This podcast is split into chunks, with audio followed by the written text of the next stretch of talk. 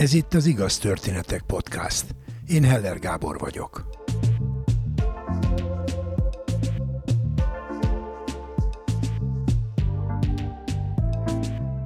A zene, a zene, a zene kell, szól az LGT egyik dala. És a mai két történet is azt bizonyítja, hogy a zene életeket változtathat meg. Aki a zenész életet választja, az már nem fog letérni erről az útról. Az első történetben a világhírű Amadinda ütőegyüttes egyik alapítója és művészeti vezetője, Rácz Zoltán emlékszik vissza arra, hogy 14 éves korában úgy döntött, mégsem akarja folytatni a zenetanulást. Helyette ügyvédnek készül. Aztán egy számára fontos zenetanár ezt nem hagyta annyiban. Sokat gondolkodtam azon, hogy vajon mikor dőlt el az, hogy én zenésznek állok, hogy végső soron a zenész létet választom a hivatásomnak, és a, a szüleimnek ebben nagyon nagy szerepe van, az egészen biztos, mert mind a ketten tanultak zenét. Apám zeneszerzést tanult a Zeneakadémián, de hát nagyon hamar kiderült, hogy, hogy ez ugye az 50-es évekre esnek ezek az évek, hogy hát nem tud ebből megélni, úgyhogy tulajdonképpen elhagyta a, a zenei pályát, Édesanyám viszont elvégezte a karvezetést, és ő gyakorlatilag egész életében szólfés és zenetanár, énektanár volt. Ennek nagy részét a Marcibányi téri általános iskolába töltötte el. És van még egy dolog, ami a, a, a zenészséget valahogy mégiscsak determinálta bennem, az pedig a nagyapám, aki a születésem előtt 24 évvel már halott volt, 36-ban. És két kép maradt fent róla, az egyik egy első világháború előtti kép, ahol még a hangszer is a kezében van, ez később már nem lehetett a kezében, az első világháborúban jobb karját elvesztette, és onnan kezdve egy a hadi, nem tudom, jóvá tétel, vagy nem tudom ezt hogy kell mondani, egy trafikot tudtak nyitni Hajdú Szoboszlón, de hát így egész tragikus véget ért, és az, az a kép, amit róla elkészült, az, abban az identitásom nagy részét abban hordom, illetve biztos, hogy köze van hozzá, mert ott látok egy férfit, aki ül egy széken egy kertben, keresztbe vetett lábbal, csodálatos gombos cipővel, egy fantasztikus kihúzott derék, egy nyílt tartás, kézben a, a, a brácsa, nagyobb az, mint hegedű, én azt gondolom, hogy brácsa, és látszik egy ember, aki, aki, aki büszke arra, ami, büszke arra, hogy a családját el tudja tartani, és egyébként is zenész, ami nem olyan rossz dolog. És ez nekem nagyon-nagyon fontos, ez a, ez, ez a pár családi vonatkozás, és hát a szüleimen múlt, hogy én egyáltalán elkezdtem zongorázni, mert a 60-as évek közepén vettek egy zongorát, és akkor volt egy zongoratanárnőm, aki, ha belegondolok, valószínűleg az egyik legfontosabb ö, személy a történetben, mert ő javasolta nekem azt, hogy a zongora mellett vegyen fel az ütőhangszereket is második hangszernek. Hát ezt most már nagyon nehéz lenne visszakövetni, hogy azért, mert ő látta, hogy zongoristaként semmi nem lesz belőlem, de ő ezt mindig nagyon pozitívan fogalmazta meg, hogy nekem milyen jó ritmusérzés, stb. Tehát magyarul én elkezdtem párhuzamosan a zongora mellett ütőhangszereket is tanulni, és egy, a, a kor, a 70-es éveknek egy hihetetlen figurájához kerültem, akit Balázs Oszkárnak hívnak, hívtak. Hát ő még két évvel ezelőtt is velünk volt, de hát most már nincs velünk és ő a 70-es években valami olyan hallatlan, olyan hallatlan inspirációt adott, és olyan hihetetlen innovatív módon tanított egy olyan szakirányt, amiben hát gyakorlatilag se kotta nem volt, se hangszer nem volt, és hogyha kellett, ő csinálta a hangszert, ha kellett, ő írt darabot, pedagógiai darabot, előadási darabot.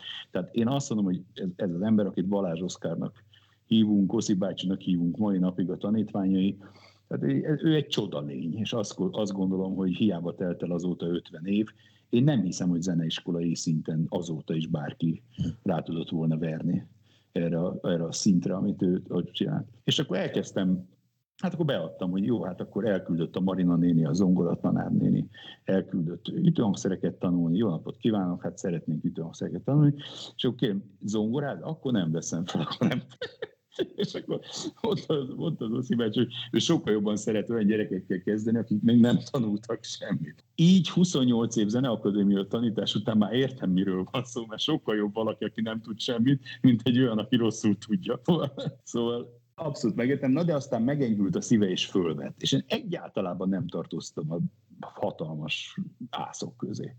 Tehát tíz éves voltam ekkor, rendszeresen jártunk kamaraórákra a Soroksárra, mert ő ott is tanított meg a harmadik kerületbe, és Dorosmai Péterrel, aki később a Korál együttes dobosa lett, jártam mindig hévvel, Boráros tértől indultunk a hévvel, és Soroksárig együtt héveztünk, akkor kamarazeneóra, és hazahéveztünk. És zárójel, most éppen a Dorosmai Peti TomTom stúdiójába készítettük el az utolsó Amadinda lemez tavaly nyáron. Tehát ez is egy ilyen életre szóló, már 50 éve létező kapcsolat. És és, és hát ez így ment, és tényleg nem tartoztam a kivételesen nagy tehetségek közé. Ott volt egy-két olyan favorit, hát név szerint is jól emlékszem rájuk. Van, aki ma is a szakmában van, Tóth Bence, például Tóth Benedek, akivel egy időben ő Debrecenbe járt, miközben én a Zeneakadémiára, és én, én ott játszottam a, a csapatba.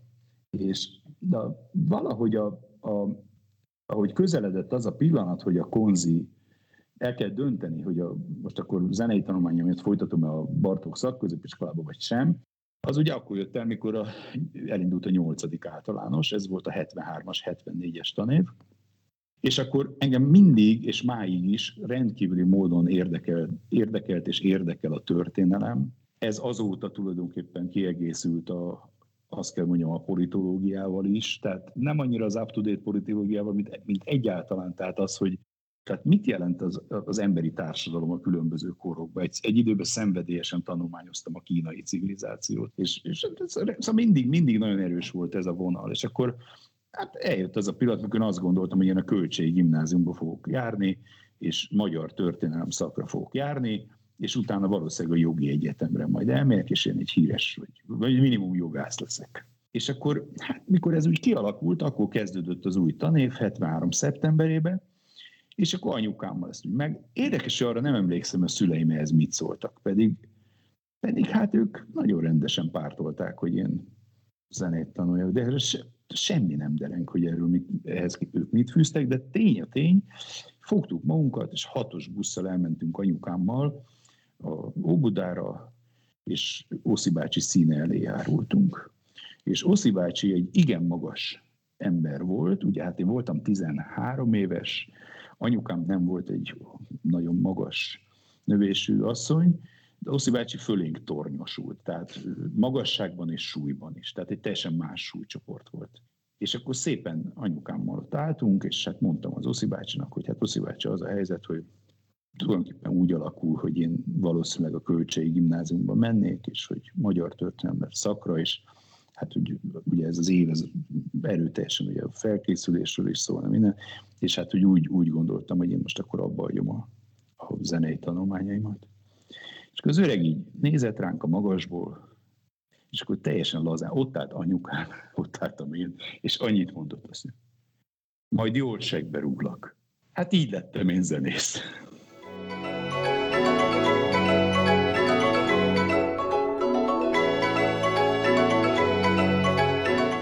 Az Amadinda ütőegyüttes Rád Zoltán vezetése alatt az egész világot bejárta, és olyan komponisták írtak az együttesnek zenét, mint John Cage, Ligeti György és Steve Reich. Zoltán munkássága szólistaként is jelentős, valamint a Liszt Ferenc Zeneakadémia tanára. A világ számos pontján tartott mesterkurzusokat. Amit most hallunk, az rész lesz Steve Reich Music for 80 Musicians című művéből.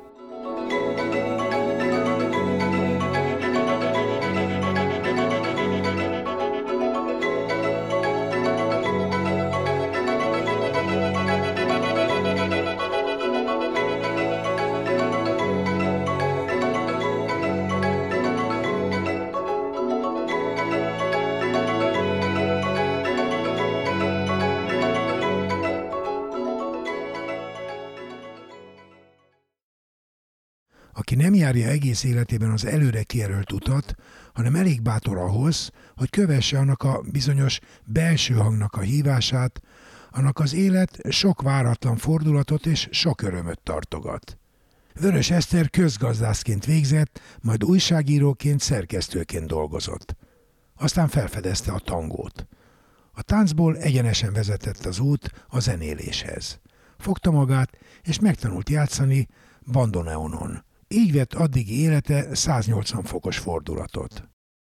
Párizsi latin negyed egyik épületének a lépcsőjén ültem, ha jól emlékszem, valamikor 2005 nyarán, és felnéztem az égre, arra is emlékszem, hogy tiszta kék ég volt, meleg volt, és valahogy félhangosan kimondtam azt a mondatot, hogy én szeretnék lenni Magyarország első bandoneonosa.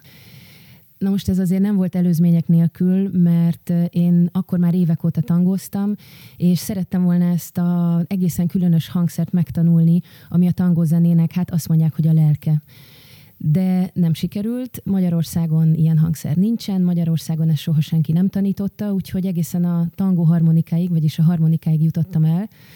Úgyhogy én akkor ott Párizsban épp előtte lévő napon tudtam meg egy barátomtól, hogy Franciaországban, Dél-Franciaországban ezt tanítják, tehát hogy ennek, ennek, ennek van ott már egy tradíciója. Úgyhogy a, a remény az meg volt, hogy én ezt valaha megtanulom. Ez egyébként egy harmonikaszerű hangszer a bandoneon. Hát az első fordulópont az, 2000, az tulajdonképpen két-három évre rá Magyarországon megtudtam, hogy egy magyar fiúnak, úgy hívják, hogy Ecsedi Áron, ő egy tangos srác, van egy bandoneonja, szerzett az eBay-ről, de ő ezt nem akarja használni, úgyhogy elmentem, ismertem Áront, és azt mondta, hogy figyelj Eszter, neked adom ezt a hangszert, nekem nincs most erre kapacitásom, hogy ezt megtanuljam, egy feltétellel, hogyha csatlakozol a helyi, most alakuló amatőr tangó zenekarhoz azáltal, hogy segített tulajdonképpen ennek az egész tangos közösségnek az épülését, megszórakoztatását. Hát ez egy olyan ö, ajánlat volt, amit nem lehetett nem elfogadni, és így bekerültem egy, egy nagyon, nagyon jó csapatba, akiktől és akikkel olyan élményeim voltak, hogy hát örökre hálás vagyok érte. Bejártuk Európát, de Magyarországon is nagyon sok felé játszottunk amatőr csapatként tangót, argentin tangót.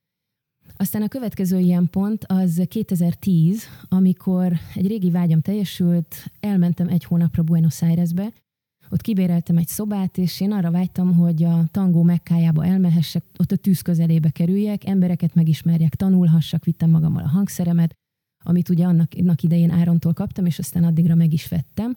Ez egy száz éves urugvái hangszer volt. Tehát tulajdonképpen hazavittem ezt a hangszert magammal, és hát azért a reményeimet nem teljesen váltotta be ez a, a, az egy hónap, de szerencsés voltam, mert volt egy tangó zenei fesztivál, ami ritkább, mint a tangó táncfesztivál általában, és ott aki élt és mozgott, az részt vett. Tehát nagy öregek, újabb generáció, mindenki.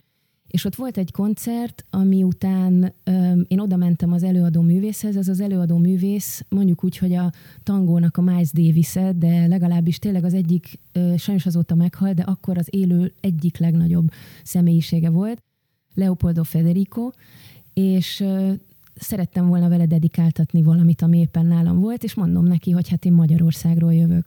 Erre ő így elkúrjantotta magát, hogy Brigi, és előjött a, az öltözőből Dankó Brigitta, egy, egy nagyon helyes, nagyon jó fej magyar hegedűs, aki, mint kiderült, évek óta ebben az egészen legendás zenekarban játszott tangót, és nem csak ott, hanem egy lényegében egy nemzeti zenekarban, amely többnyire tangót játszik, a mai napig ő koncertmester. Brigivel nagyon jóba lettünk, utána aztán többször is találkoztunk, és ő mesélte, hogy rá pár napra, akkor volt a tangónak a, az országos, tehát a nemzeti tangónap, december 11-én Argentinában, és ez a zenekar is természetesen fellépett volna, de az egyik bandoneonos megbetegedett. És Brigi utána mesélte mosolyogva, hogy hát kézed el, hogy a Leopoldo azt mondja, odafordul hozzám, és azt mondja nekem, hogy te figyelj, csekkold már ezt a magyar lányt, hogy hogy játszik, mert még az is lehet, hogy akkor ő be tud ugrani és játszani tud velünk. Na most én akkor kezdő voltam, tehát föl sem merült volna ez a dolog, de az, hogy ez a lehetőség az életemben megadatott, ez, ez önmagában csodának minősül, legalábbis az én szememben. Aztán a következő, hogy ugorjunk ezen a rendkívül ö, kacskaringós vonalon, mert azért ez tarkítva volt kudarcokkal és sikerekkel egyaránt. Ö, 2014, amikor életemben először egy igazi bandoneon tanárt megismertem, ugyanis az akkori magyarországi argentin nagykövet engem egyszer hallott valahol, és szeretett volna bemutatni ennek a barátjának, aki egy élvonalbeli, világélvonalbeli bandoneonos Dél-Franciaországban lakik, és úgy hívják, hogy Viktor Vizsena. és Viktor azonnal írt, hogy örömmel fogad engem, és szeretne meghallgatni, de hogy lesz most egy, egy workshop Dél-Franciaországban, csatlakozzak.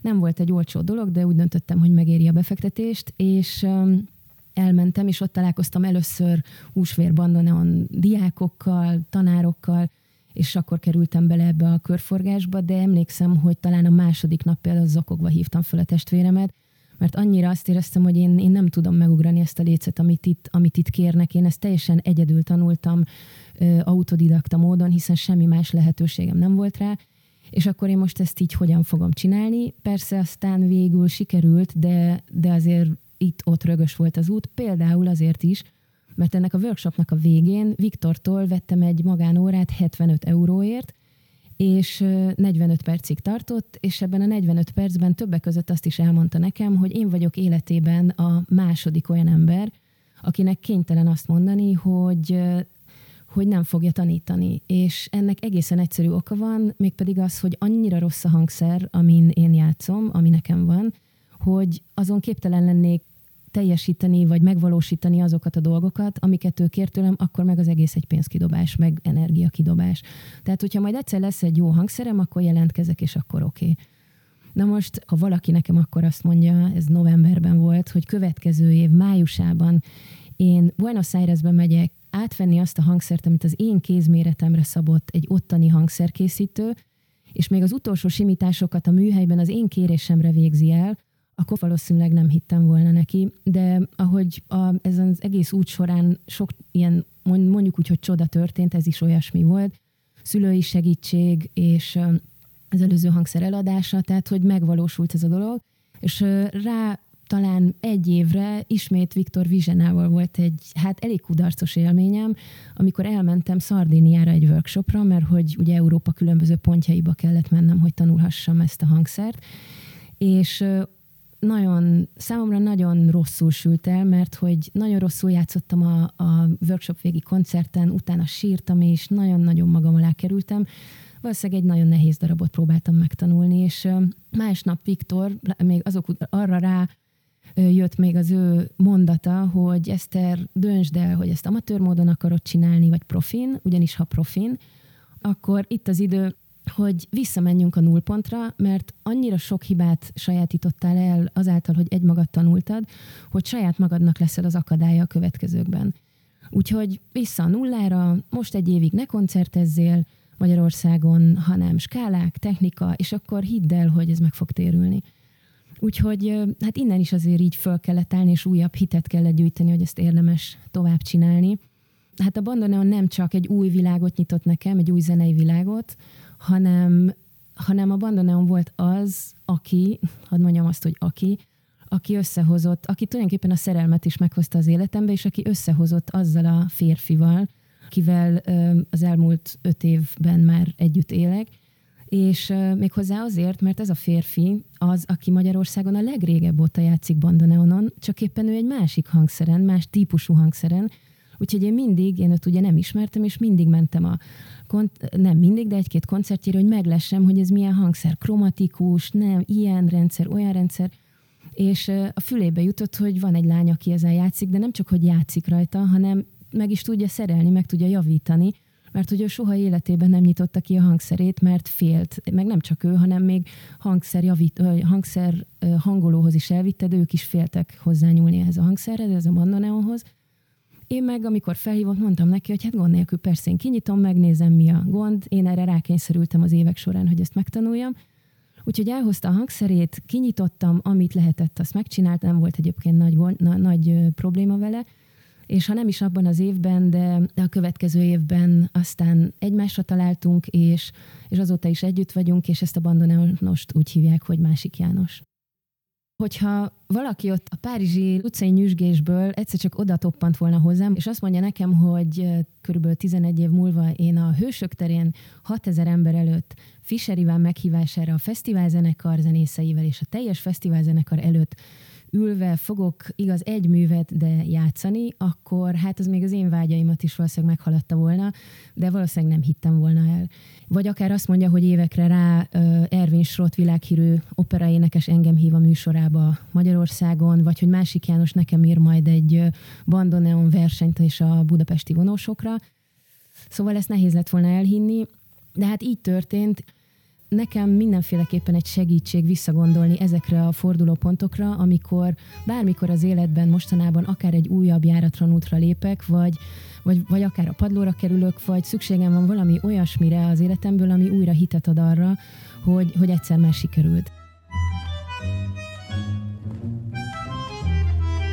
A zenélés mellett Eszter egy másik szenvedélyének is hódol, mégpedig a filmkészítésnek. Mint a zenélést, ezt is autodidakta módon kezdte el, és már a profi filmkészítő lett. 2019-ben forgatott egy nagyszerű, egyórás dokumentumfilmet sokunk kedvencéről, a Nobel-díjas íróról, Gabriel Garcia Márquezről Kolumbiában. A Nagy Paranda Történetek Gabriel Garcia Márquezről címen megtekinthető a Vimeo-n.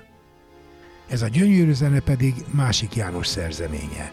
Fantáziák Bantoneonra, és vonózenekarra.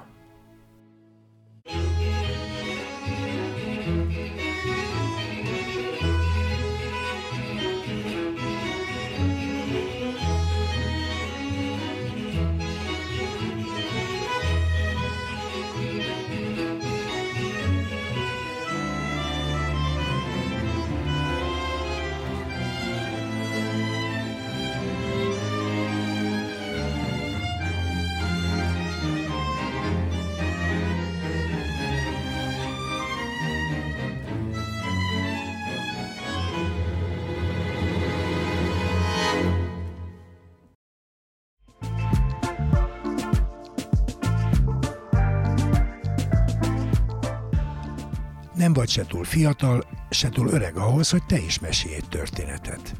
Írd le egy oldalon, vagy vedd fel a mobilodon, és küld el az igaz, kukac, igaztörténetek.hu e-mail címre. Várjuk! Kövess bennünket a Facebookon. Igaz Történetek Podcast. És ha tetszik, oszd meg barátaiddal. Biztos ők is szeretni fogják.